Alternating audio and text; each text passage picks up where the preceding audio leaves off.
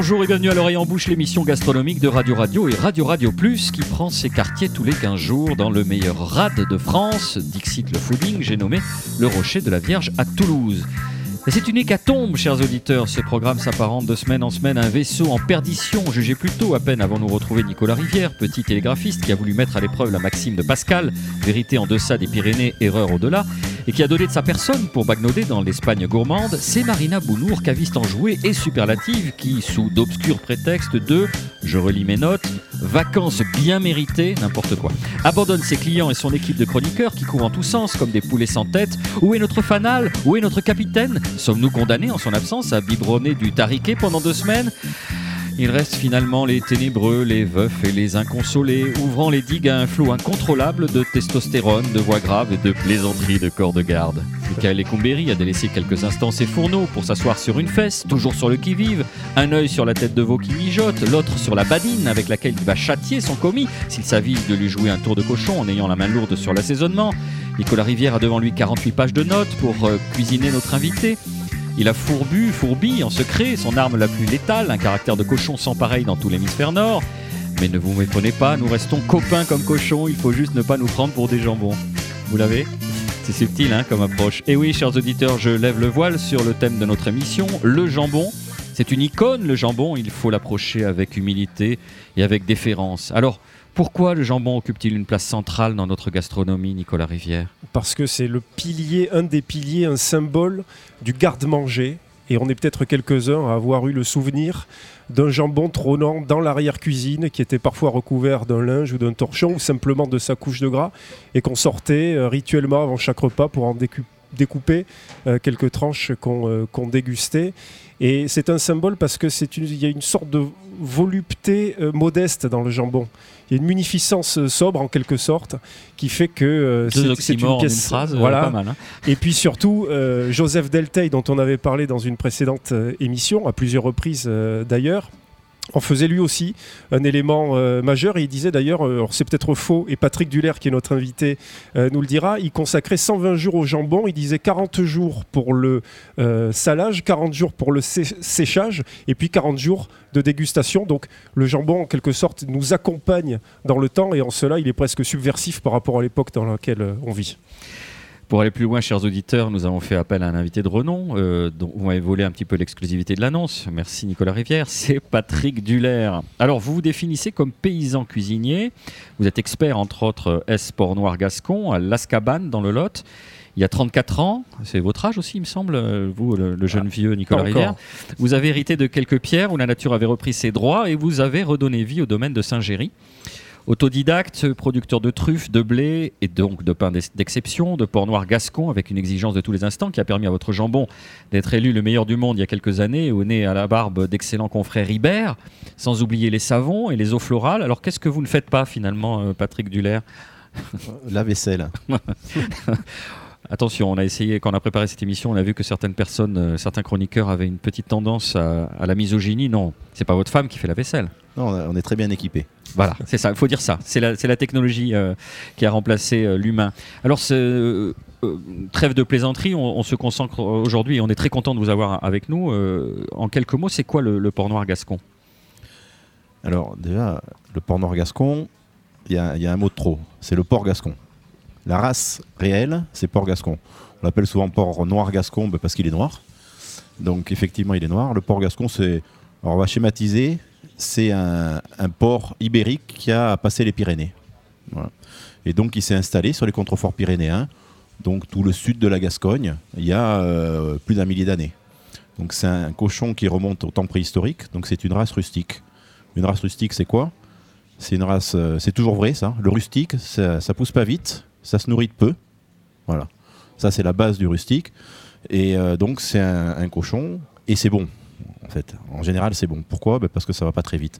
Donc, le porc gascon, toujours pour schématiser, nous, on abat des cochons entre 16 et 24 mois.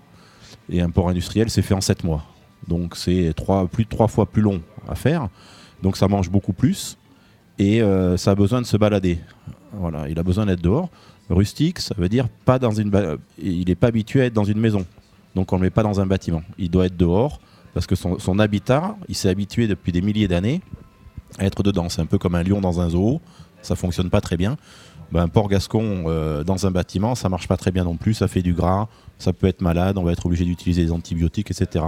Alors que dehors, il va trouver sa propre alimentation, il va se nourrir de vers de terre, euh, de glands bien sûr, on en parle tout le temps, mais de châtaignes, d'herbes, euh, de racines et de différents insectes puisque c'est un omnivore. Et tout ça, ça va le réguler en fait. Et donc il va trouver son équilibre et il va vivre bien.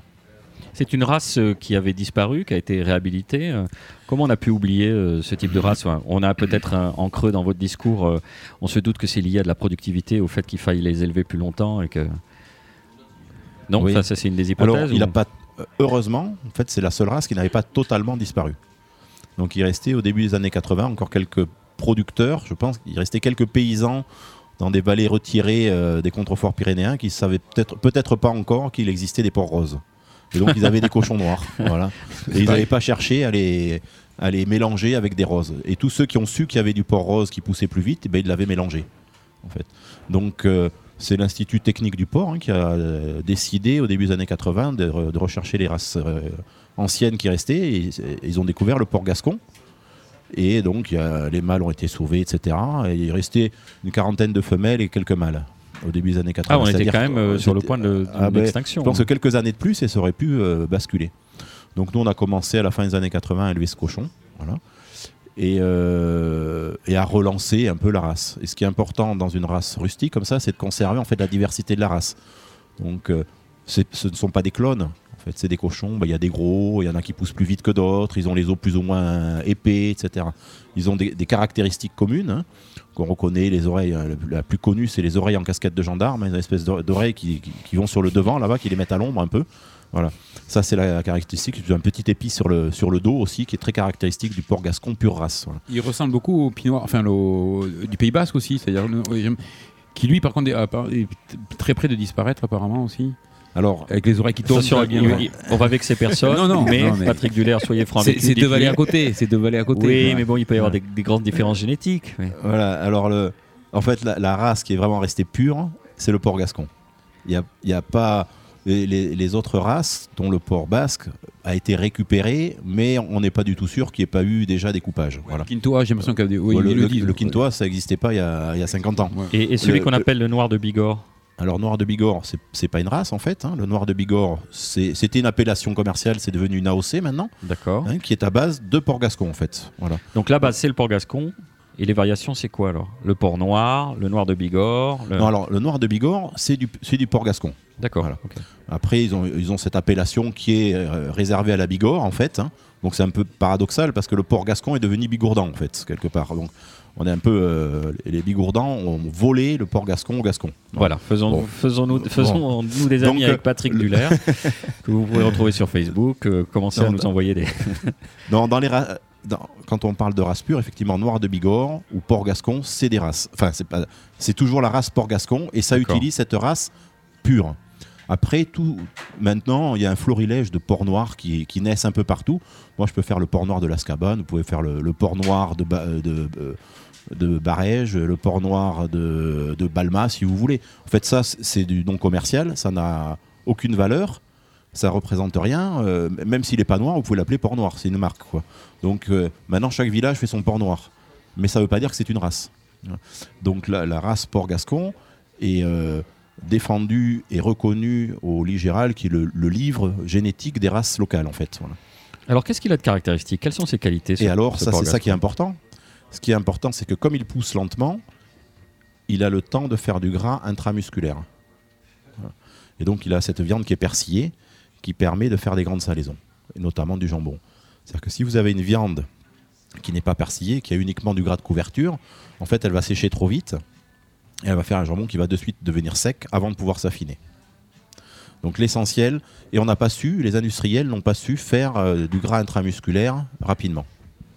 Un peu comme la maturation avec le bœuf, quoi. On- il est gras, plus on va pouvoir le garder parce qu'il se Tout à nourrit fait. du- Tout à fait.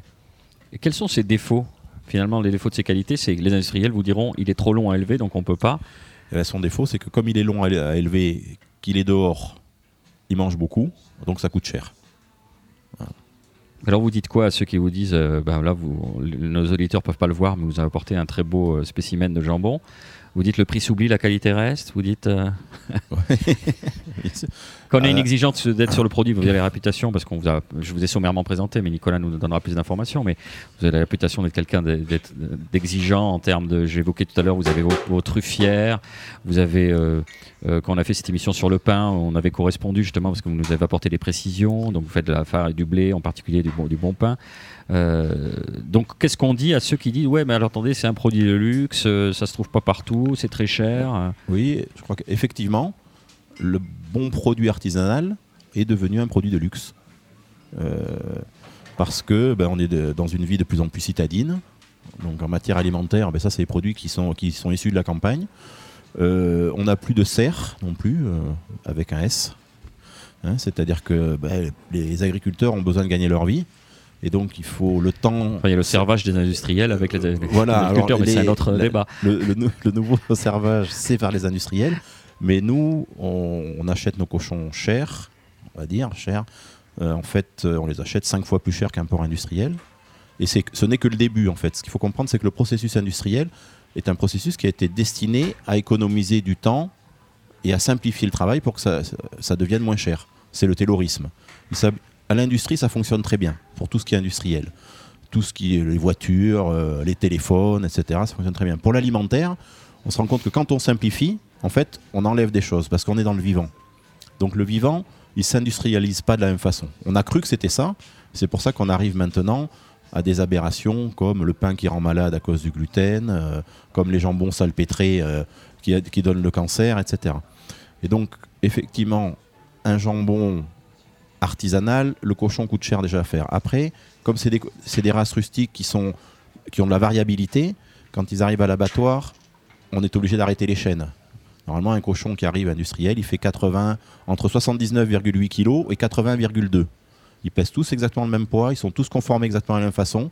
Donc la chaîne tourne et euh, c'est abattu, c'est découpé, tout à la chaîne. C'est normalisé. C'est normalisé, donc c'est rentabilisé, donc tout est, tout est facile. Quand vous avez des porcs gascons qui arrivent, il y en a un qui fait 140 kg, l'autre qui fait 120, l'autre qui fait 110. Donc vous pouvez plus travailler de la même façon. Les découpeurs, vous pouvez plus confier ça à des gens qui n'ont pas de métier. Vous êtes obligé d'avoir un découpeur qui comprend le métier, qui comprend que euh, un animal euh, qui est gras, il se découpe pas tout à fait pareil, qui va aller chercher la jointure là où il faut. Donc tout ça, ça, ça demande et de la qualification et du temps en plus. Donc c'est encore de l'argent. On peut rajouter le transporteur aussi, qui est très Ouais. important pour le stress. euh, Tout à fait. de Il y la a- bête, alors, quoi. Il y a ça, ce transport entre déjà l'élevage et l'abattoir. J'ai des un éleveur, il amène ses cochons, il amène la paille. Il veut que ses cochons descendent, qu'ils aient la, paille avec eux, etc., pour qu'ils ne soient pas trop stressés. Donc, euh, et après, vous avez de, toute façon, en continuant, vous avez de, nouveau ce système de non, de non standardisation qui fait que ça coûte cher. Vous ne tuez pas euh, 200 cochons le même jour. Vous en tuez 4, vous en tuez 5. Et donc 5 cochons, c'est un transport pour 5 cochons. C'est pas un transport pour 200. Alors vous êtes réputé euh, pour, je, le répète, votre exigence et le fait que vous travaillez les produits euh, de façon très, très intense et réfléchie. Comment vous arrivez à faire, si vous nommiez tout à l'heure le salpêtre ou, sans salpêtre ou sans sel nitrité euh, parce que, On se dit, bon, ben ça, c'est peut-être des- des- des traditions anciennes, et puis ensuite, il y a l'industrie qui est passée par là, mais Alors, euh, en fait, c'est très simple. Moi, j'ai vu, j'ai vu faire du saucisson quand j'étais gamin. On mettait pas de salpêtre à la, à la maison. Euh, Ceux qui ont connu la campagne, on mettait du sel, du poivre, et puis les saucissons étaient faits. Ils n'étaient pas toujours réussis. Hein. Faut pas croire que c'était toujours bien avant. Et euh, mais de temps en temps, ils étaient quand même très très bons. Et ce souvenir reste. Et donc moi, quand j'ai fait du saucisson, bah, j'ai, alors j'ai parlé du saucisson parce que c'est, de là que ça a commencé en fait. hein. Donc j'ai fait du saucisson et des jambons et tout ça. très bien dans je- votre biographie, on dira tout a commencé avec Ouais, le saucisson, voilà. avec ce- cette voix très journalistique. Ouais. Merci. Lorsque soudain, Patrick Duller, Il a eu, il a eu un- une révélation. une révélation. voilà. Faut que je retrouve le goût de mon enfance. Souvent, nos invités nous disent ça quand même. Alors, euh, moi, je l'ai pas tellement perdu parce que dès que j'ai commencé à m'in- à m'installer, j'ai commencé à faire du, à à élever des cochons et à faire du saucisson que j'ai loupé assez souvent. Le et- castrage, pardon, je, je coupe. le- on les, euh, vous les castrez, ils, ils étaient Alors, castrés ou pas? Parce qu'on ouais. du- Ouais, du- ces de les, mâles, de- les- les mâles sont ouais. castrés. Ouais. Les mâles sont castrés. Et euh, quand j'ai commencé à faire du saucisson, bon, j'en loupais pour faire assez court, je l'ai loupé trois fois sur quatre. Alors on les mangeait quand même, hein. enfin c'était pas quand même extraordinaire. Il y avait ce qui se passait, le farcissage souvent. C'est-à-dire qu'ils se creusaient à l'intérieur, ils moisissaient l'intérieur. On a une, une Alors- pensée pour vos enfants. hein. Oui. On, le- on les mangeait quand même. Ouais. On imagine que la famille a souffert. Mais papa, on passe Alors, toujours par là. C'est toujours une étape. Vous verrez. On va s'améliorer. Et alors on a été très gentil avec nos enfants. On a commencé à faire des enfants quand on a réussi le saucisson. Ah, voilà. Et donc en 97, l'année de naissance de mon premier fils, euh, Ça y est, on suis. appelait, C'est optimum. voilà, on a, on a appelé le centre technique de la viande. J'ai dit voilà, j'élève des cochons euh, gascons et j'aurai besoin de vous pour mettre au point, euh, réguler ma recette, mon process de fabrication pour euh, le saucisson. Et je veux faire du saucisson sans salpêtre, sans sel nitrité, sans aucun additif. Quatre heures plus tard, les gendarmes ont débarqué. Voilà. Ont inspecté tout ça. Vous êtes un fou. Et le monsieur du centre technique de la viande me dit, il me dit tout simplement, monsieur, c'est impossible. Et c'est d'autant plus impossible que même dans le cahier des charges qui est bio, le salpêtre est autorisé, certes en dose plus faible, mais il est autorisé. Et alors bon, moi je lui fais, c'est peut-être impossible, mais je réussis une fois sur quatre. Donc euh, il y a quelque chose. Le seul problème, c'est que ce que j'aimerais savoir, c'est pourquoi je le réussis ou pourquoi je le loupe. Donc on a discuté comme ça, et en fait ce monsieur m'a fait parler d'abord du cochon, ce qu'on a fait. Il euh, m'a demandé un peu de temps, il m'a rappelé 15 jours après, il m'a dit on va travailler pour vous, mais ça va coûter de l'argent. À l'époque c'était l'Envar, maintenant ça s'appelle autre chose. hein. C'est l'agence pour le Oseo. euh, ouais l'agence de valorisation qui, qui de la- finançait, Ouais, finançait euh, la recherche hein. et donc euh, qui ont financé 75% du de ce budget. Ça m'a coûté à l'époque 50 000 francs quand même et les cochons. Et on a travaillé un an sur la mise au point de ça. Et alors le résumé, c'est pas compliqué. Un bon cochon, la maîtrise des températures, comprendre le process exactement de la fermentation du saucisson, parce que le saucisson est une fermentation, et vous faites du bon, du bon saucisson. Le problème, c'est que comme on n'a plus de bons cochons, que les cochons sont, enlevés, sont élevés avec des antibiotiques, antibiotiques c'est anti-vie. Et le saucisson, c'est de la vie, c'est de la fermentation de viande, comme le fromage. Donc si vous êtes bourré d'antibiotiques, vous ne pouvez pas euh, faire fermenter. Donc là, là, il faut quand même appeler l'onologue du cochon, qui s'appelle un ingénieur qualité ou un chimiste. voilà. et qui vous dit euh, ça marchera jamais. Et qui au final dit bah, finalement, vous avez raison, ça marche. Mais ça demande des contraintes. Et ça, demande d'avoir de- un bon cochon. Et Ouais. le bon cochon, c'est compliqué. Il faut du temps, de l'espace. Voilà. Et quand même, de, le- tout ça, c'est de l'argent parce que ça prend du temps et ça demande de la nourriture, etc. Bon, donc au final, vous y êtes arrivé. La preuve, vous êtes là. Ben, ça va. Et surtout, on obtient des goûts complètement différents de ce qu'on trouve dans le, dans le commerce. Est-ce que vous, vous- êtes le seul à prêcher euh, dans votre paroisse Vous avez réussi à entraîner euh, d'autres producteurs et à Alors, il y a 20 ans, on était le seul. euh, mhm. Je crois que maintenant, euh, ça commence à se répandre. Il y a, y a des petits, on va dire pour le moment, des, gens qui sont de petite taille. Euh, je- J'aime pas le, le terme de petits producteurs, mais des, Mm. des producteurs de, de Oui, taille. Cochon de lait deviendra grand. donc. Voilà. et donc, qui s'intéressent à ça. Donc, il y a pas mal de gens qui commencent à, à faire sans, sans salpêtre et ça fonctionne. En fait, on a fait pendant 2000 ans du saucisson et des jambons sans salpêtre. Le salpêtre est apparu, allez, on va dire, au début du XXe siècle. Nicolas Rivière. Oui, vous disiez à l'instant, on trouve des goûts qui sont très différents de ceux qu'on retrouve dans le commerce. Justement, allons dans cette direction-là, cet aspect organoleptique. Euh, Eh ben, c'est ça qui est intéressant en Ouais. fait. hein. Alors, en, en France, on a 400, 400 variétés de fromage. On va dire qu'avec euh, avec du lait de vache, on en fait au moins 200. Ça nous étonne pas. Pourtant, c'est c'est juste du lait de vache. Ouais. Qu'est-ce qui fait qu'un lait de vache fait un camembert ou fait un comté? Ben, C'est une fermentation qui est différente. Entre un camembert, un pont l'évêque, enfin, etc. On trouve la forme, euh, la, la température, etc. Et on, trouve des- on- on obtient des goûts différents. Alors la fermentation du saucisson est très proche de la fermentation du lait, puisque c'est tous les deux des protéines animales. Le lait va devenir de la viande, en fait. hein. Donc, euh, euh, quand on fait du saucisson, dans l'absolu, on pourrait avoir des milliers de sortes de goûts sans, en ayant uniquement du saucisson. Sans rajouter des pistaches, des noisettes et des autres conneries. hein. Uniquement de la viande de cochon, du sel et du poivre. On pourrait avoir, en fonction de la taille du boyau, de sa longueur, de son épaisseur, ou de 100 boyaux même, on a des, goûts complètement différents parce que des temps d'affinage différents, euh, un élevage qui peut être différent aussi. Enfin bon, il c'est, infini. C'est le, c'est le mystère de la, la fermentation qu'on connaît bien dans le vin. On, ne s'étonne pas que dans le vin, qui n'est que du jus de raisin fermenté, Hein, Il faut le rappeler, le, vin n'est que du, jus de raisin fermenté, et qu'à midi, par exemple, on a, bu trois vins, trois vins différents, ça nous étonne pas. Le saucisson, ça devrait être pareil. Et alors ce jambon de l'Azkaban, quel goût il a Comment on le définirait? Alors là, euh, On là, va le vais vous goûter. faire Vous avez goûter, peut-être on va- entendu voilà. Sacha, le second de Michael, qui a aiguisé euh, un couteau. on va peut-être euh, effectivement pouvoir, euh, pouvoir euh, en déguster. euh, Alors on y va. hein. Qu'est-ce qui revient le plus souvent euh, Quand on dit euh, les goûts qui reviennent le plus souvent, on parle de noisettes, on parle de. Alors, j'ai un producteur d'huîtres qui a fait euh, une dégustation une fois avec moi. On lui disait aussi les huîtres, elles ont le goût de noisettes. Il dit moi, quand je mangeais des noisettes, je vais chercher des noisettes. Alors, bon, on Ça, peut, ça plaira à Marina, euh, voilà. qui on nous peut a toujours euh, donner des, des saveurs différentes. Bon, nous, on obtient plus la noix de temps en temps ou les champignons.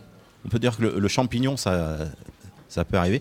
Ce qui caractérise principalement le jambon, c'est un, sa complexité et deux, sa persistance aromatique en fait. Voilà. Après, les goûts, on peut les interpréter, on, pourrait, on peut mettre des mots dessus, mais les mots sont pas assez nombreux. On a plus de perceptions gustatives que- qu'il n'existe de mots en fait. Donc dans le vin, on a essayé de canaliser un peu tout ça, mais moi j'ai un peu de mal avec les, les goûts framboises parce que la framboise, je pense que c'est un, un peu la fraise tagada, ça me plaît Surtout pas. dans le jambon. Le cuir, voilà. Non, mais quand on nous dit le, le cuir, bon, pff, le cuir, moi j'en mange rarement du cuir. Voilà. Non, ça nous rappelle, on sourit tous parce que ça nous rappelle l'émission d'il y a quelques temps avec Michael Moissef où il y a eu ce débat entre Nicolas Rivière et Marina Bounour. Bon, là vous mettez une, une pierre dans le jardin de Marina et Nicolas est rasséréné parce qu'il pense comme vous. J'ai envie de vous faire une petite citation pendant qu'on déguste. heureusement que Marina n'est pas là. Alors. Oui, on a de la chance. Elle va écouter. Alors là, on est sur la petite noix du jambon. Alors, une autre chose, c'est qu'on on utilise uniquement du jambon à l'os. Hein, C'est-à-dire que le jambon est vivant. Euh, nous, on est les seuls fabricants à ne vendre que du jambon entier avec l'os. Vous ne trouverez jamais chez nous du jambon en tranches, du- des morceaux de jambon et choses comme ça. Donc là, on utilise la petite noix. Vous verrez que le pied est vers le bas. On est sur la petite noix qui est un muscle maigre. C'est la première partie qu'on mange dans le jambon. Après, on goûtera la pointe. Puis après, on goûtera la grande noix qui est dessus, qui est la partie principale, qui est la plus moelleuse, la plus persillée. On Il y a combien manger de- le vendredi, pardon. Il y a combien de parties dans un jambon, Patrick? Est-ce qu'on peut rappeler? Alors, il y a- on peut dire qu'il y a quatre parties. Il y a la petite noix, la pointe, dessous il y a la grande noix, et il y a une partie qui est plus petite qu'on appelle le jarret, enfin qui est le jarret. Les Espagnols appellent les caramels parce que chez eux c'est très sec, et qui est peut-être la partie la plus savoureuse, le jarret. Euh, mais il y en a 300 grammes quoi, sur un jambon, donc c'est quand même. euh, Et la paleta, les Espagnols, euh, c'est quoi exactement comme partie qu'ils appellent ça, la, la paleta, c'est. Ils l'appellent Ramon des paletas. Oui. C'est l'épaule en fait. C'est l'épaule, voilà. Nous, on n'a pas le droit en France d'appeler un. d'utiliser le terme jambon pour l'épaule. Le, le terme jambon est réservé à la cuisse. La transition, je vais vous la faire parce que euh, je- je- vous m'avez interrompu et vous aviez parfaitement raison. C'était très intéressant. Euh, vous vous définissez comme paysan cuisinier. Joseph Delteil, euh, que vous chérissez, cher Nicolas, se définissait comme paysan écrivain. Oui. Il écrivait Maman connaissait son jambon par cœur. Il a le jour du désossement, le jour de la fin du monde. On goûte la saucisse à la Sainte-Agathe, le premier saucisson à paquette. On ouvre le jambon à la fête Dieu. Tout cela dans la tête comme un calendrier. En ce temps-là, les têtes étaient pleines de jardinage et de cochonailles et non de chiffres. Maman savait à l'avance, autant que le prophète Isaïe, le destin du jambon. On coupe épais ou mince selon le temps. Les tranches d'avril un peu grasses, les tranches d'automne un- d'un beau rouge pourpre, les tranches de la Toussaint en queue de poisson. D'ailleurs, selon l'humeur et l'amour. Le temps naturel n'est pas une ligne droite, mais un tissu de cycles. C'est beau. C'est beau. Magnifique. Bon, ben là-dessus, vous savez ce qu'on va faire? On va se passer un petit morceau de musique. hein, pour. Le silence sera de Mozart aussi après.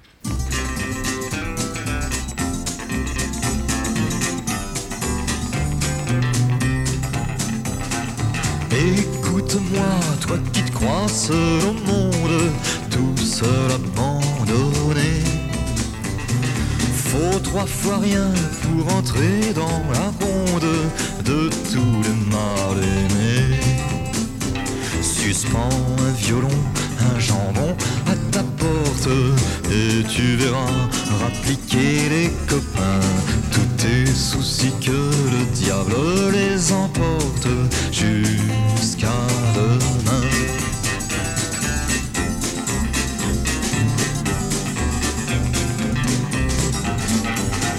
Ta petite amie t'a largué en route, les filles c'est pas sérieux. L'amour est aveugle, à ça aucun doute, et oui, ça crève les yeux. Suspends un violon, un jambon à ta porte et tu verras rappliquer les copains. Tous tes soucis que le diable les emporte jusqu'à demain.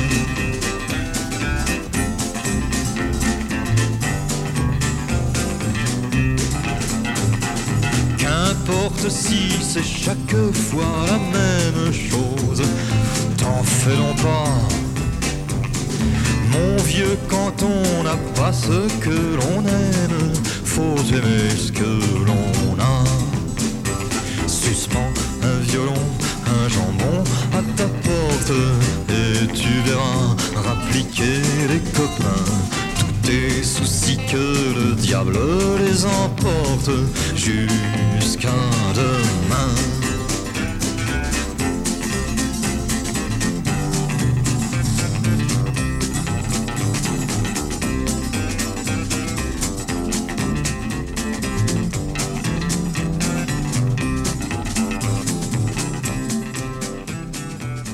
Vous êtes bien sur Radio Radio Plus en compagnie de notre invité Patrick Duller, de notre chroniqueur et gastronome en habit du dimanche, Nicolas Rivière et Michael Lecumberi. Marina Bounour étant excusée, on l'aurait aperçu du côté de Gérone. Alors si vous la voyez, ne tentez pas d'interagir avec elle. La prudence la plus extrême est de mise. Mais si vous vous sentez d'humeur aventureuse, vous pourrez toujours l'amadouer avec une tranche de pata negra. Car on va s'intéresser à présent au jambon espagnol. Nicolas, vous vouliez en préambule nous faire un petit rappel qui concerne pour le coup tous les jambons. Oui, exactement, parce qu'il y a une différence entre les jambons qui sont désossés et ceux qui sont encore avec l'os, pour la simple et bonne raison qu'il y a plusieurs parties, et Patrick va nous expliquer quelles sont les conséquences d'un jambon désossé. Alors, c'est vrai que jambon, le jambon est vivant. C'est ça qu'il faut comprendre. Euh, quand on ouvre un jambon, quand on l'entame, il a besoin de respirer. C'est-à-dire que nous, on n'entame jamais un jambon directement. On l'ouvre et on attend 3-4 jours pour le démarrer. C'est un peu comme une bouteille. Quand vous prenez un magnum, souvent, il vaut mieux le, boire le lendemain. Alors là, c'est c'est 10 kilos, donc c'est quelques magnums en fait. Et euh, quand on a plusieurs parties, on a plusieurs goûts. Et au fur et à mesure que le jambon va s'affiner, va s'oxyder, va s'oxygéner, euh, il va prendre des goûts différents. Donc, euh, quand on est sur un jambon avec l'os, le, le jambon continue à vivre. Quand il est désossé, d'abord, on coupe les parties souvent dans le mauvais sens. Donc, on a un peu de tout, tout est mélangé. Donc, on s'enlève 80% du plaisir et la, de la richesse d'un jambon. Puis la. Hein Oui. Et puis la garure au Voilà. final. Alors c'est pour ça que nous on ne vend que des jambons entiers à l'os.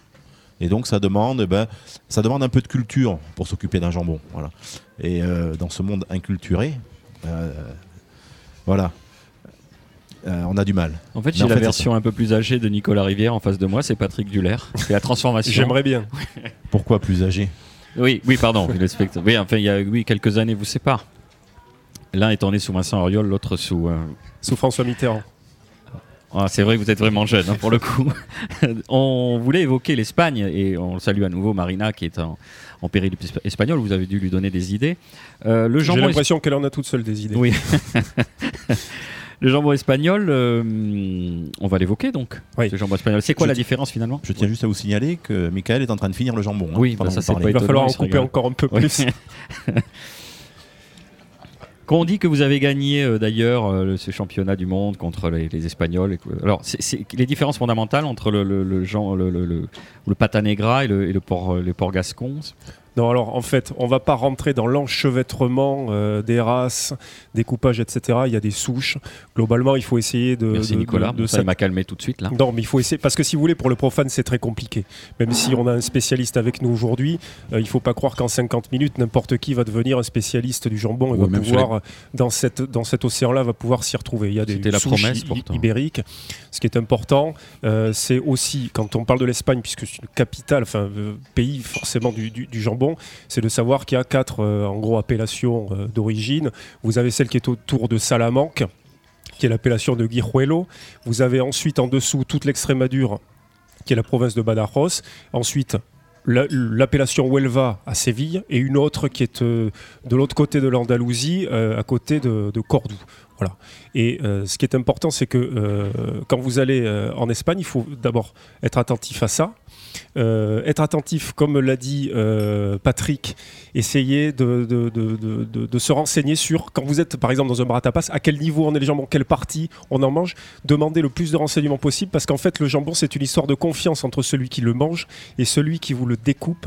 Et ça c'est un lien très humain et très important et je crois qu'il n'y a que comme ça qu'on pourra évoluer dans une quête, une recherche du meilleur jambon. Ne demandez pas euh, une adresse, une marque, une race, un éleveur, ça, c'est- ça en revanche c'est pas possible. Une adresse peut-être, Nicolas? Ah, une adresse euh, Non, la dernière, On la parlait de dernière Mitterrand, ça fait euh, Non, je- j'ai Monsieur mangé- le Premier ministre. j'en ai mangé un très bon euh, à Saragosse mais on en parlera dans le quartier libre. D'accord, ça marche. Euh, on, boit, on boit quoi avec ça? Parce que Marina n'est pas là, mais on boit quand même. Alors sur la différence des jambons, je voudrais rajouter quelque Ah, chose. C'est qu'en fait, Allez-y, Patrick Duller. on a une... le jambon ibérique, c'est c'est un jambon qui est sur l'oxydation, sur le rancio. Hein. Nous, le, le jambon qu'on fait, bon, il n'a pas du tout la même conformation. On garde pas le pied, par exemple, puisque le pied, on fait la cuisine avec en France. On enlève l'os du quasi. Et euh, en fait, on travaille sur la fermentation. On est plus dans un côté fromager. Donc on est sur deux produits qui ont déjà une conception différente. Donc les, les- les comparer, c'est déjà, c'est comme comparer un finot avec un bordeaux. Et On est dans, dans deux, dans deux- deux conceptions différentes qui ont chacune leur intérêt et leurs, leurs aficionados. Et les deux méthodes, euh, donc pu- euh, comment on fait pour être plus euh, fermenté plus ou alors comme euh, l'autre C'est où qu'on on change la, la façon de travailler le jambon? Alors en fait, quand vous gardez de l'humidité, les bactéries et les levures fonctionnent si elles ont à boire et à manger, elles sont comme nous. C'est pas compliqué. Toute la vie, c'est à boire et à manger. D'abord à boire et, après à manger. Et donc, quand vous avez un climat très chaud comme l'Espagne, vous, vous séchez davantage, plus vite. Donc, avec la chaleur, vous arrivez à des oxydations de gras par la chaleur. Alors que nous, ce qu'on recherche, c'est des températures plus basses. Euh, garder euh, de de- l'hydratation à l'intérieur de la viande pour que la fermentation existe. C'est un peu le fromage. hein. C'est-à-dire que le fromage, si vous voulez faire crémer un, fromage, vous le mettez dans une cave humide avant qu'il soit trop sec. Si vous l'avez laissé sécher, il pourra plus euh, pourra plus crémer. Donc on est un peu dans ça. Donc nous on essaye de faire en fait un camembert coulant quelque part. Voilà. Mais avec de la douceur. Alors je reviens à cette question existentielle, vous l'avez dit, à boire et à manger. Alors à boire, on boit Alors, quoi avec? déjà, un principe, on boit ce qu'on a envie de boire, ce qu'on aime. Il n'y a pas de règles à respecter en la matière. L'un des accords qui, euh, me semble-t-il, est l'un des plus intéressants, et c'est vrai qu'on va beaucoup parler d'Espagne dans cette émission, on en parle beaucoup, euh, ce sont avec les Jerez et euh, ce qu'on appelle aussi les vins oxydatifs, qui sont euh, en gros des vins andalous, plus précisément euh, dans un triangle entre Sanlúcar de Barrameda, El Puerto de Santa Maria et Jerez de la Frontera. Voilà, c'est pas très grand. Il y a une autre, pareil, comme pour le jambon, il y a une autre zone d'appellation du côté de Cordoue qui est Montilla Moriles, euh, qui fait d'autres types euh, de vins. Le principe à retenir euh, sur ces vins-là, c'est que ce sont des vins de voile, c'est-à-dire, on l'avait expliqué, je fais un bref rappel, ce sont des vins qui dans les barriques ne sont pas houillés, c'est-à-dire quand la part des anges, c'est-à-dire la part qui s'évapore, s'est évaporée, on ne remplit pas le vin. Et se forme une fleur à la surface du liquide qui va en fait protéger le vin des attaques bactériologiques tout en lui permettant d'être en contact avec l'atmosphère.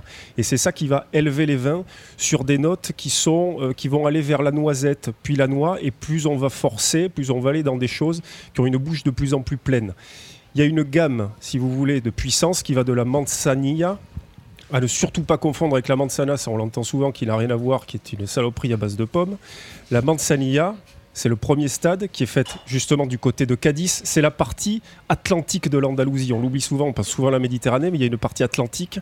Et donc il y a des terroirs très particuliers de calcaire qui forment une croûte qui empêche l'humidité de s'évaporer, qui la restitue dans les vins. Il y a une influence océanique avec le vent. Très très Et sec. Voilà, c'est très sec, ça donne des vins salins.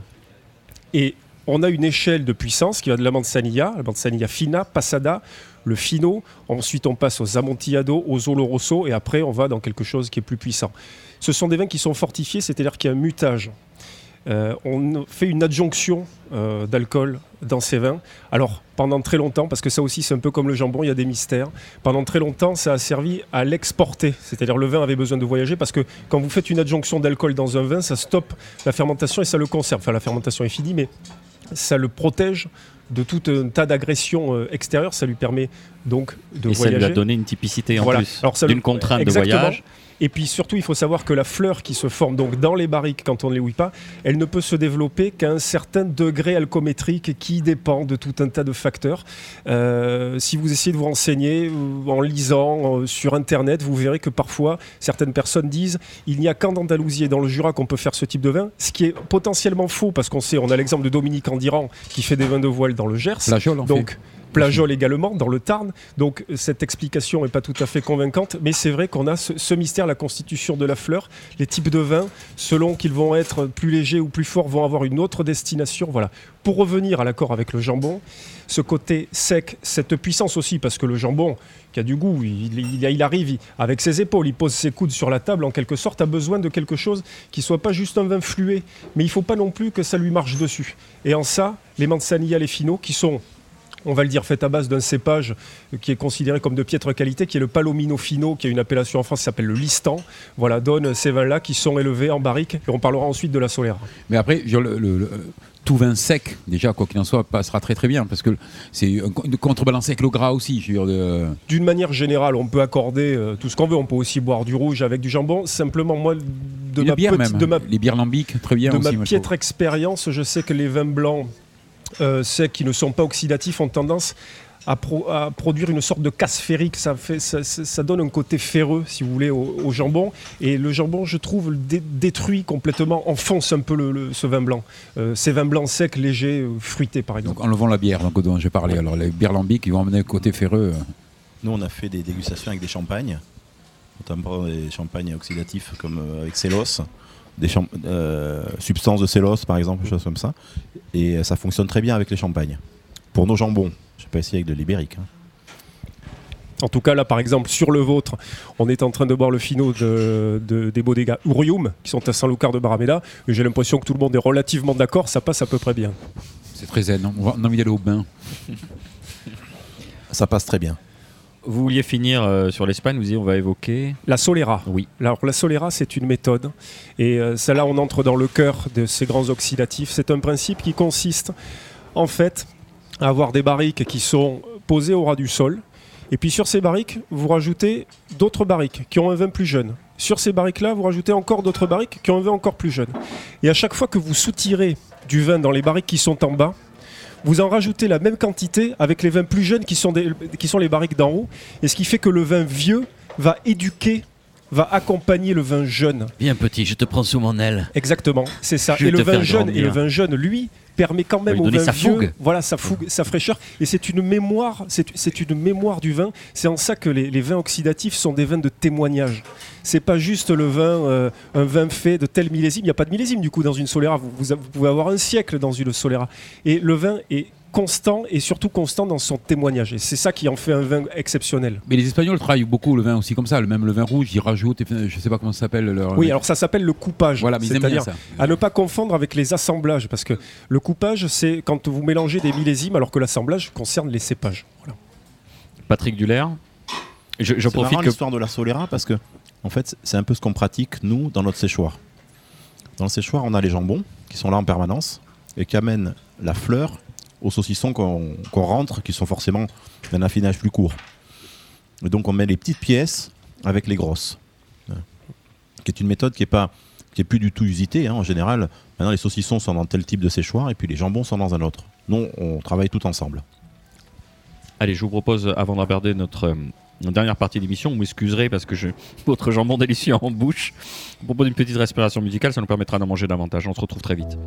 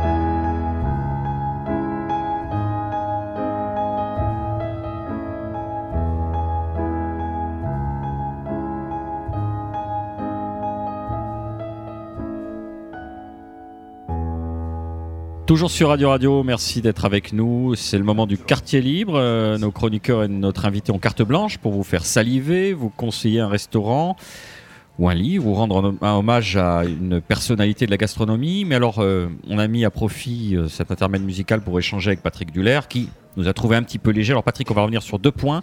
D'abord, votre jambon se mérite et se respecte. Il, faut le mâcher d'une certaine façon. Et ensuite, on, va- évoquer tout à l'heure, on va évoquer l'acide oléique. Hein, parce qu'on a manqué de précision tout à l'heure. Nous, nous les chroniqueurs, mais pas vous Patrick. Alors Patrick, la mâche. Comment, combien de fois il faut le mâcher ce, jambon? Alors le jambon, il se déguste. C'est pas des cacahuètes. C'est pas juste un truc pour euh, mettre du sel quand on est en train de boire du vin. Et euh, pour aller à peu près au bout de l'amplitude aromatique de cette persistance, il faut le mâcher au moins 27 fois. Voilà, bah, il faut faire le test. Je dis, ben, par contre, il va y avoir un grand blanc au micro. Hein. C'est Michael qui fait déjà des Et grands alors, blancs qui va quand, vous le mâchez longuement, en fait, il se passe. Vous, vous ferez le test. hein, vous prendrez un jambon quand vous allez faire les courses. Je ne donne pas de marque de l'endroit où vous allez faire les courses. Vous achèterez un peu de jambon et vous prendrez le jambon et vous le mâcherez. Au bout de 4-5 fois, il vous restera en, en bouche uniquement du sel, un goût salé. Même, je plus que du sel, du chlorure de sodium. Voilà.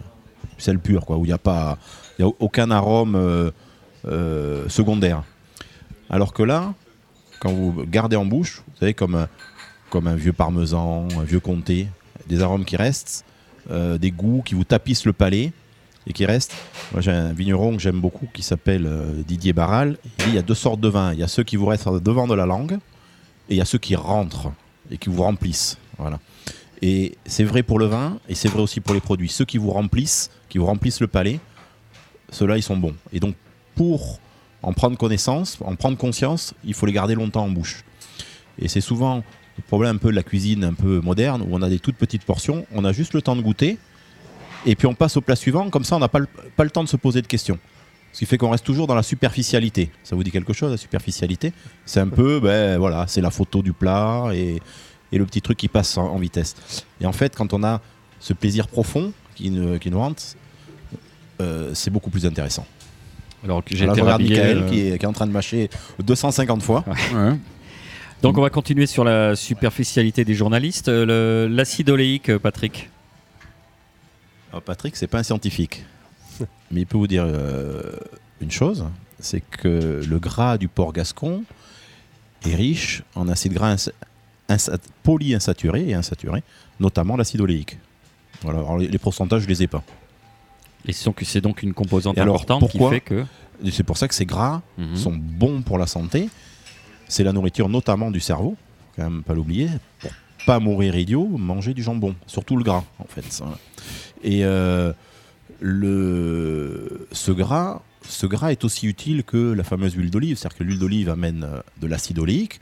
Il y en a euh, en quantité moins importante dans le gras du jambon, mais il y a d'autres acides qui ne sont pas dans l'huile d'olive. Donc c'est un gras qui est, qui est excellent en fait. Voilà. Le jambon, c'est bon, mangez-en, mâchez sept- 27 fois s'il est de qualité. Minimum. Mini- Ouh là là, minimum. Euh, Mika, votre euh, coup de cœur, votre quartier libre. Un livre. Un livre, oui, euh, on parle très rarement de la cuisine de Haute-Garonne et je suis tombé par hasard, j'ai un, truc, un petit livre de recettes sur la cuisine de Haute-Garonne, tout simplement, donc par Pierrette Chalandard, aux éditions lacour.com. Alors qu'est-ce qu'on trouve dans ce livre? Parce Ben, que spontanément, on se dit, bon, ben, les spécialités de Haute-Garonne. Bah, croustade de foie gras, boudin à la sauce aux briques. Et là, j'ai- il a une petite recette, puisqu'on parlait du jambon, c'est c'est tout tout simple, c'est jambon frit aux œufs frits. Donc euh, cuire à la poêle dans un peu de saindoux des morceaux de jambon ou d'épaule salés et débités en grosses lanières. Faire deux œufs par personne sur lesquels on versera un filet de vinaigre. Présenter l'ensemble chaud en alternant les dés de jambon avec les œufs. Et c'est tout. Et c'est tout. C'est une recette du Lauragais, ça, non? Euh, Villefranche-de-Lauragais, tout à fait. Oui, non, mais ça me dit quelque chose, c'est pour ça. Nicolas Rivière. Alors, pour terminer sur la manzanilla, les finaux, les reales, etc., on va vous donner quelques références.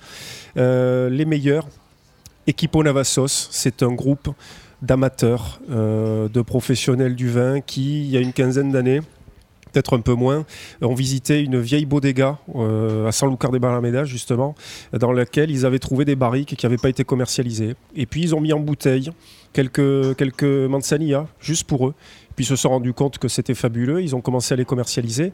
Et en fait, euh, ils font un travail un petit peu de négociant, c'est-à-dire qu'ils passent dans des bodegas, ils, euh, ils font chaque année une mise, ça peut être du fino, ça peut être des amontillados, des oloroso, et c'est numéroté euh, dans la continuité, quel que soit le type de vin. Tout à l'heure, on a bu le 55, par exemple. Aujourd'hui, ils en sont au 80 et chaque année.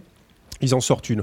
Vous pouvez en déguster à Toulouse au Baccaro chez Manu Garnacho, qui est euh, spécialiste euh, de, ces vins oxydatifs. Et puis vous, pouvez également en trouver, je crois, au tire-bouchon chez Philippe Lagarde et euh, à la boutique des saveurs, Place des Carmes. Pour les Toulousains qui vont de temps en temps à Barcelone, il y a une adresse où vous pourrez trouver une gamme beaucoup plus complète et de vrais experts en la matière. C'est El Petit Celler.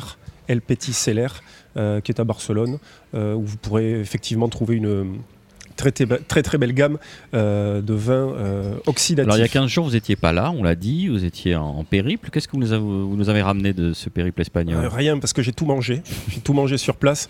Euh, à Saragosse, et d'ailleurs, euh, je vais vous donner une, une ou deux adresses. À Saragosse même, la Casa de las Migas. Las Migas, traduit littéralement en français, ça veut dire les miettes. Mais en fait, euh, plus, conforme à la réalité, ce serait du pain rassis, des morceaux de pain rassis. En fait, c'est un plat de berger, la smigas, euh, des hauts plateaux aragonais, ce qu'on traverse quand on affranchit les Pyrénées et qu'on prend la route de Huesca. C'est toute cette zone-là. Sont des, donc des morceaux de pain dans lesquels on rajoute des légumes, euh, du chorizo, euh, on, peut, mettre plein de choses dedans. Et la casa de las migas, c'est l'une de ses spécialités. L'autre spécialité, et ça c'est plus intéressant pour les Français parce qu'on en trouve moins, sont les escargots. Caracoles, comme on dit euh, en espagnol. Ils les font de deux manières, à la iona, c'est-à-dire juste au four, et puis à la sortie huile d'olive, euh, sel, poivre, et puis dans une version un peu plus catalane avec une sauce tomate euh, bien relevée. C'est délicieux. Vous avez 25 pièces pour 11 euros. Je ne sais pas comment, euh, enfin je sais pas si en France on, pourrait trouver ça. Voilà, la Casa de las Migas, c'est c'est Calle Estebanès, c'est dans El Tubo, ce qui s'appelle El Tubo à Saragosse, c'est le quartier en, en fait historique. Une chose à préciser en parlant de Saragosse, c'est qu'en revanche, c'est déserté, sinistré en matière de vin. Euh, il est très très difficile, franchement, d'y boire euh, bon. À la Casa de las Migas, pour vous donner une idée, la seule chose buvable et bonne d'ailleurs, c'est euh, un grenache de, des bodegas Terra Remota, qui est en Catalogne, et puis un petit catalayou de juste de passage, celui de Balthazar Gracian. Juste en face de la Casa de las Migas, la bodega Almao qui dans son corté, dans son esprit, euh, nous rappelle, et dans son apparence, nous rappelle un peu le Cuimet y Cuimet barcelonais. Là aussi, les seules choses à boire, c'est le Rioja de Vigna Tondonia, les bières, et en revanche, un vermouth casero, le vermouth de la maison, El de la Casa, euh, qui se vend d'ailleurs en bouteille, en bouteille d'un litre et demi. Euh, vous me dites le prix, Boris Georgelin, le vermouth à emporter, euh, le prix de la bouteille d'un litre et demi, 12 euros. 3 euros. Voilà. Il est C'est un vermouth, il est délicieux. En général, les vermouths casero, ils sont quand même d'un niveau euh, assez différent de ce qu'on peut trouver en France. Ils sont moins travaillés, euh, c'est-à-dire ils, sont, ils ont une- un degré de buvabilité plus important. Il faut savoir que là-bas, ils en boivent euh, avec des anchois, par exemple. hein. Mais le fait que ce soit coupé à l'antigel, c'est pas gênant ah non, mais c'est pas coupé à l'antigel. Euh, autre chose, sur la route du retour, parce qu'on a retrouvé quand même des adresses euh, où il y avait une carte des vins euh, plus achalandée. On en avait déjà parlé, la Cidreria Martin Show à Sissour-Ménor, juste à la sortie de Pamplune. À Pamplune, vous pouvez également dé- déguster des anguilles délicieuses au bar El Gaucho. Et puis ensuite, surtout à Saint-Sébastien, euh, au Gambara. Alors, Saint-Sébastien, Michael, vous, avez, ci- vous aviez cité une adresse précédente placée à Constitution, c'est ça? ouais, euh, dans le coin Tamboril, euh, classique, mais super pinchos. et ensuite, euh, Etchebe, c'est euh, euh, Kalea euh, Inigo, où là, c'est euh, une personne qui a 70 ans, qui travaille avec des, que des, vieux cidres. et surtout que des tapas marinés dans l'huile d'olive. On, on entre, c'est une vieille salle. je pense que c'est le dernier restaurant comme ça à, Saint-Sébastien. On est sur du, c'est du sable. Il y a que des vieux qui sont là. Il y a pas de touristes et c'est un délice. Voilà, et quand vous sortez de cette adresse, place à Constitution, vous faites euh, 10 mètres et vous allez à Gambara, l'Assador Gambara, où là vous trouvez euh, des œufs de merlu, des anchois, tout, tout, tout, du jambon délicieux. Et puis carte des vins euh, très très pointue, on s'était régalé avec euh, un petit vin Monsante catalonais, euh, catalan euh, de euh, Juan d'Anguera. Voilà pour les adresses, euh, ce petit Ah, ça, séjour. euh, partout en Espagne, le plaisir c'est de rentrer, de voir tous ces jambons euh, au plafond, avec. euh, enfin, c'est magnifique. Là, il n'y en avait pas trop, mais effectivement. euh, Un mâché 27 fois. Un hommage enfin, euh, Nicolas Oui, euh, c'est vrai qu'il nous a quitté euh, début mars. Jean-Marie Amat, qui était euh, chef bordelais, euh, très connu, qui avait euh, surtout euh, dirigé le Saint James à Bouliac, qui avait aussi créé le Bistroy dans le vieux centre de Bordeaux et qui avait fini sa carrière au château du Prince Noir. À Lormont, il est mort à à 72 ans et c'est quelqu'un qui avait effectivement un cuisinier qui, a- qui avait euh, donné une véritable direction, je pense, à toute une génération de chefs, dont Michel Carrère, euh, qui était passé notamment par ses cuisines. Voilà. Euh, une- quelque chose de personnel à nous faire partager, Patrick Dullaire, pour ce quartier libre? Une adresse, un coup de cœur, une envie? La semaine dernière, on était en Suisse pour faire goûter nos, jam- nos jambons par là-bas. Et puis, euh, au retour, on s'est arrêté dans un. Chercher un endroit pour dormir. Et on s'est arrêté à Pérouge. Alors, je sais pas si vous connaissez Pérouge. C'est, euh, au nord-est de Lyon. C'est une cité médiévale. C'est un peu le Rocamadour, le Saint-Cyr-la-Popie de cette région. Et on a trouvé un endroit pour dormir. Ça s'appelle l'Hostellerie de Pérouge. Et là, on a mangé le soir. Il y avait deux cheminées qui étaient allumées. Un décor médiéval, enfin dans son jus. On a mangé un poulet rôti, mais où c'est marqué sur la carte 45 minutes d'attente pour le poulet rôti au four. Quand c'est pas un peu cuit sous vide, un peu machin, etc. Bon, la carte des vins, on y va pour ça. Avant, un gâteau de foie de volaille. Et, après, une galette de pérouge. La galette de pérouge, c'est une espèce de brioche très fine sur laquelle il y a du beurre et du sucre, euh, etc. C'est vraiment une recette traditionnelle. Et ce restaurant, avec cette ambiance d'un autre temps, où il y a une chaleur avec les feux de cheminée qui sont allumés, euh, je trouve que c'est quelque chose qui manque maintenant dans, dans la restauration. C'est un truc qu'on a perdu un peu de, euh, dans la restauration de campagne. hein. On a euh, trouvé un restaurant où il y a une cheminée allumée, euh, il, faut, il faut galoper. Quoi. Et donc ça, ça m'a beaucoup plu. Hostellerie de Pérouge. Merci du conseil. Un dernier conseil que nous a envoyé Marina euh, de ce, du fin fond de l'Espagne. Fin fond. Comment on prononce? Tamariu Tamariu? Tamariou, Tamariu, un restaurant qui s'appelle Esdofi. Elle nous Esdofi. dit nourriture simple mais d'une grande efficacité, surtout quand vous payez un turbo entier 24 euros. Oui. Voilà. Et Donc, ce matin, elle m'a envoyé des, elle m'a envoyé des photos de, de son dîner avec Bertrand euh, à Villamas, à San Feliu de Guicholz, euh, où il s'était vraisemblablement amusé avec euh, des Vaughan romanais et quelques chablis premier cru. Je pense que les bougres, ils s'ennuient pas là. qui est, euh, le mot de la fin, c'est pour qui? Patrick On n'a pas Oh, été trop superficiel, Patrick, ça va? Manger du jambon. Manger du jambon. Merci Lorient Bouche, c'est fini pour aujourd'hui. Merci d'avoir partagé ce moment avec nous. Merci encore Patrick Dulaire d'avoir accepté notre invitation. Merci à nos chroniqueurs Marina Bonneau, Michael Lecumberi et Nicolas Rivière. Merci Antoine Maignan pour la réalisation. Vous nous retrouverez sur le 106.8 de Radio Radio et Radio Radio Plus à la fin des rediffusions et sur radioradio-toulouse.net. Nous sommes aussi écoutables en balado-diffusion sur iTunes, SoundCloud ou Mixcloud. Il suffit de tapoter avec vos doigts virevoltants l'oreille en bouche dans le champ de recherche. Enfin, je vous rappelle ce qu'écrivait Edgar Faure. Chez moi, quand on tue le cochon, tout le monde rit, sauf le cochon.